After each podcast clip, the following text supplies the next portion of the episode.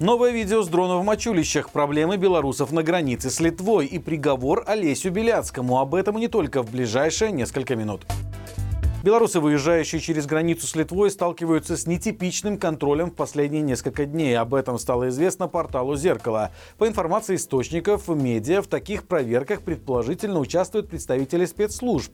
Людей выборочно просят пройти в отдельный кабинет, где лица в гражданской форме задают вопросы о знакомствах за рубежом, назначении поездки, интересуются, за кого они голосовали в 2020 году, а также просят разблокировать телефоны. Такие допросы могут длиться более трех часов. Более того, читатели портала сообщили об инциденте с рейсом «Эколайн», следовавшим из Вильнюса в Минск. В пункте «Каменный Лог» в автобус зашла женщина с видеокамерой, которая в течение 50 секунд снимала лицо каждого пассажира, а на вопросы о причинах съемки отвечать отказалась. Ситуацию прокомментировали в Белорусском погранкомитете, отметив, что данная ситуация может быть связана с некими разыскными мероприятиями и в целом комплекс проверочных мер определяется внутри пунктов пропуска в зависимости от обстановки. Напомним, Напомним, что сообщения об усилении контроля на белорусско-польской границе появились после инцидента на военном аэродроме в Мачулищах 26 февраля.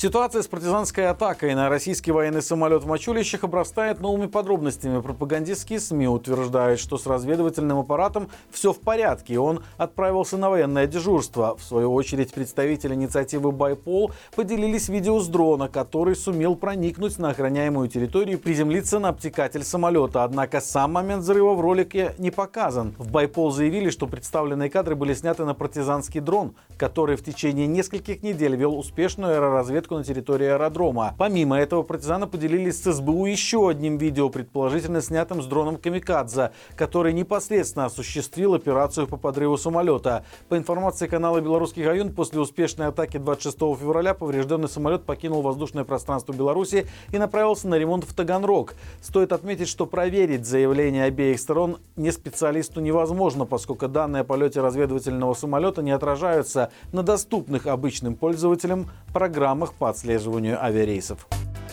Нобелевский лауреат и политзаключенный Олесь Беляцкий получил 10 лет тюрьмы. Суд признал виновными всех фигурантов дела Весны и также назначил Владимиру Лобковичу 7 лет лишения свободы, а Валентину Стефановичу 9. Дмитрий Соловьев, которого судили заочно, поскольку он находится за границей, получил 8 лет. Кроме того, всем, кроме Беляцкого, выписали штраф в 111 тысяч рублей, а руководителю Весны присудили 185 тысяч. Суд над правозащитниками начался в январе, а под стражей они находились с июля 2021 года. Им вменяли контрабанду организованной группой и финансирование групповых действий, грубо нарушающих общественный порядок, из-за оплаты штрафов и услуг адвокатов для участников акций протеста. Никто из осужденных своей вины не признал ни по одному из пунктов обвинения. А Алис Беляцкий стал лауреатом Нобелевской премии мира в прошлом году, когда уже находился в СИЗО. В народное ополчение будут призывать тех людей, которые по определенным причинам не могут быть мобилизованы. Об этом заявил министр внутренних дел Иван Кубраков. По его словам, среди ополченцев могут быть как мужчины, так и женщины, а также пенсионеры, которые проявят готовность защищать страну. Руководить подразделениями, обучать их будут сотрудники МВД, от участкового инспектора до начальника РОВД. Члены ополчения будут выполнять задачи по охране общественного порядка и имущества на закрепленной территории. Напомним, проект закона о народном ополчении был разработан Министерством обороны совместно с Министерством внутренних дел. По расчетам военных, численность ополчения может составить 100-150 тысяч человек, но в Министерстве обороны не исключает, что добровольцев может быть и больше.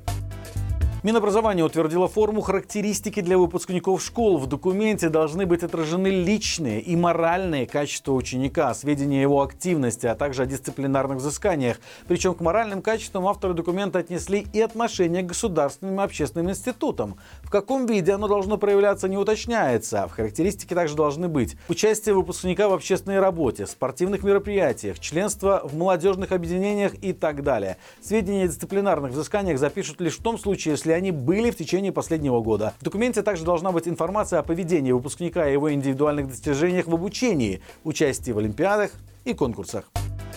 После очередного обновления из мобильного приложения Сбербанк исчез белорусский язык. Представители банка прокомментировали эту ситуацию, ссылаясь на то, что по закону в интерфейсе может быть использован один из двух государственных языков. Решение оставить возможность использования только русского языка объяснили экономической нецелесообразностью ввиду малой клиентской базы, использующей белорусский язык. Отметим, что Сбербанк является одной из крупнейших финансовых организаций Беларуси, а его основной акционер – Центральный банк Российской Федерации.